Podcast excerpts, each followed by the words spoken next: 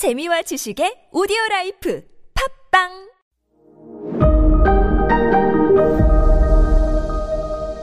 네, 여러분 안녕하십니까. 역사 스토리텔러 썬킴 인사 드리겠습니다.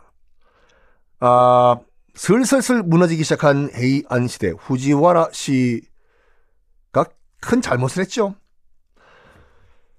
나중에는 그, 어, 이 세금을 일단 계속 중앙정부에 보내잖아요. 그러니까 허수아비로 앉아 있는 그 지방 행정관은 그것만은 해야 돼요. 가만히 멀뚱멀뚱 앉아가지고 놀더라도 때가 되면은 세금 걷어가지고 중앙정부에 보내야 되니까 이거 가지고 이거 가지고 지, 수도에서 내려온 지방 행정관과 지방 호족들 나중에 영주가 되는 호족들 사이에 또 갈등이 시작돼요. 중앙정부와 호족들뿐만 아니라 지방 행정관과 호족들 사이에도 갈등이 펼쳐집니다. 왜냐면 세금 내기 싫거든. 야, 자치권 준다며. 근데 세금을 왜 가져가? 나 세금 안 낼 거야. 이런 식으로. 그럼 행정관도, 야, 해도 너무한 거 아니야?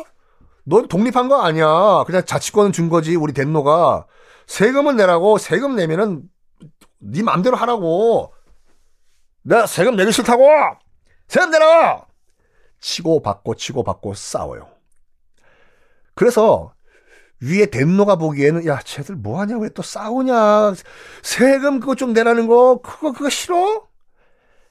해서 중앙정부가 이거를 또 추진합니다. 장원 폐지령. 장원이 뭐였어요? 지방 호족들이 갖고 있던 자기 땅이잖아요. 이거 폐지를 하려고 몇 번을 시도를 합니다. 그런데 성공했을까요? 아니죠. 실패했습니다. 왜? 왜什么? 왜 실패했을까요? 생각해봐요. 지금 이 개판 상황에서 가장 지방의 땅을 많이 가지고 있는 집안이 어딜까요? 당연히 후지와라 집안이죠.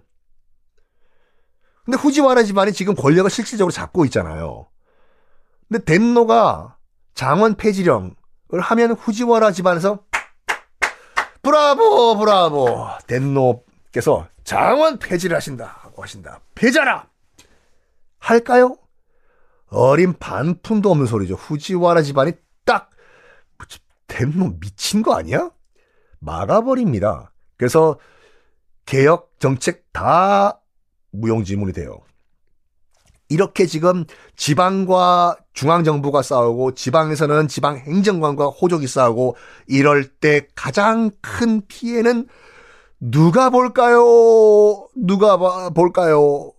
그렇죠. 동학 농민혁명 때도 농민들이 가장 큰 피해를 본 것과 같이 이때도 일본 해이안 시대도 일본 농민들이 가장 큰 피해를 받습니다. 힘없는 자들이기 때문에 중앙정부한테 세금 뺏긴 것도 모자라서 지방 유지한테도 호족들한테 당하고 이거예요. 그래서 농민들이 결심을 합니다. 내 권리 내가 지키자. 내 쌀 그냥 줄 수 없다. 하면서 스스로 무장을 하기 시작해요. 농민들이요. 맞습니다. 농민들이 칼을 차기 시작하면서 이게 서기 10세기경이거든요.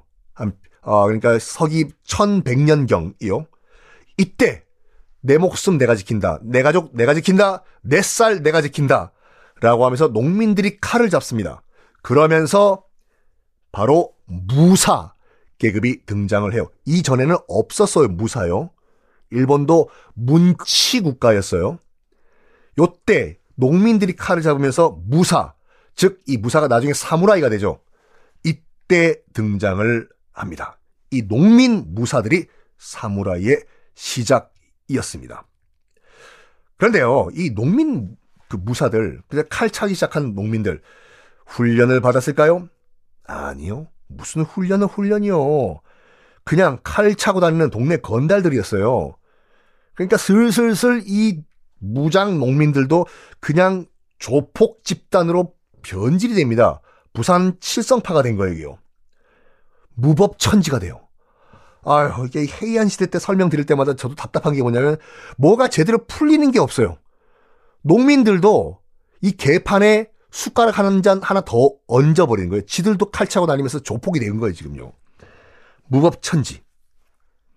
근데 이걸 가만히 보고 있던 사람들이 있어요. 야, 요즘 농민 애들이 말이야. 어, 지으라는 벼 농사는 안 하고 지금 칼 차고 다닌다면서?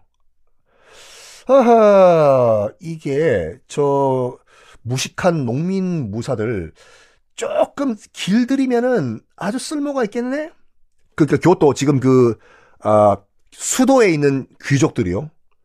왜냐면 수도에 있는 귀족, 제가 사, 뭐, 이렇게 시간이 이렇게 많이 할, 제가 없어가지고 그 수도의 귀족들 간의 권력 다툼은 이제 skip하고 넘어갔는데 수도 안에서도 귀족끼리도 저거들끼리 막 치고받고 막 권력 다툼이 장난이 아니었어요. 헤이안 시대 때. 서로 죽고 죽이고 난리예요. 그래서 수도 교토에 있던 중앙 귀족들이 딱 보고 나 언제 죽을지 모르는데 말이야. 저 지방에서 칼 차고 저기 뭐 난리 브루스를 치는 쟤네들을 데려다가 보디가드를 한번 써볼까? 물론 돈은 주지 내가. 음. 그래서 야 저기 후쿠오카에서 칼 쓰는 너 시모노 새끼에서 칼 쓰는 너 일로 와봐. 허이 내가 너희들 뭐 월급은 빠방빵빵빵하게 챙겨줄 테니까 내 보디가드 안 될래? 얼마 줄 건데요? 어 많이. 어 많이? 좋습니다. 그래서 이 무법천지 조폭 농민 무사들을 중앙정부에 있는 권력자들이 불러가지고 보디가드를 시킵니다. 그 보디가드 이름이 뭐냐면 그때부터 사무라이가 등장을 해요. 자, 사무라이는요. 야야야야. 어, 돈 좀 빌리지 말고 네가 가서 네 돈 가지고 네가 좀 사무라가 아니라 사무라이를 한자를 한번 봐보세요. 네이버 검색창에 검색하시면 딱 한 글자 나옵니다. 사무라이는 기다릴 대자예요. 사무라이가 뭐 하는 거예요? 주인님 옆에서 칼 들고 스탠바이 하는 거지 않습니까? 주인 목숨 지키려고. 그래서 기다릴 대자. 지방에서 스카우트 돼가지고 수도로 온 이 칼제비들을 그때부터 기다린다고 해서 사무라이라는 이름을 얻게 됩니다. 이 사무라이! 어떻게 생길까요? 다음 시간에 공개하겠습니다.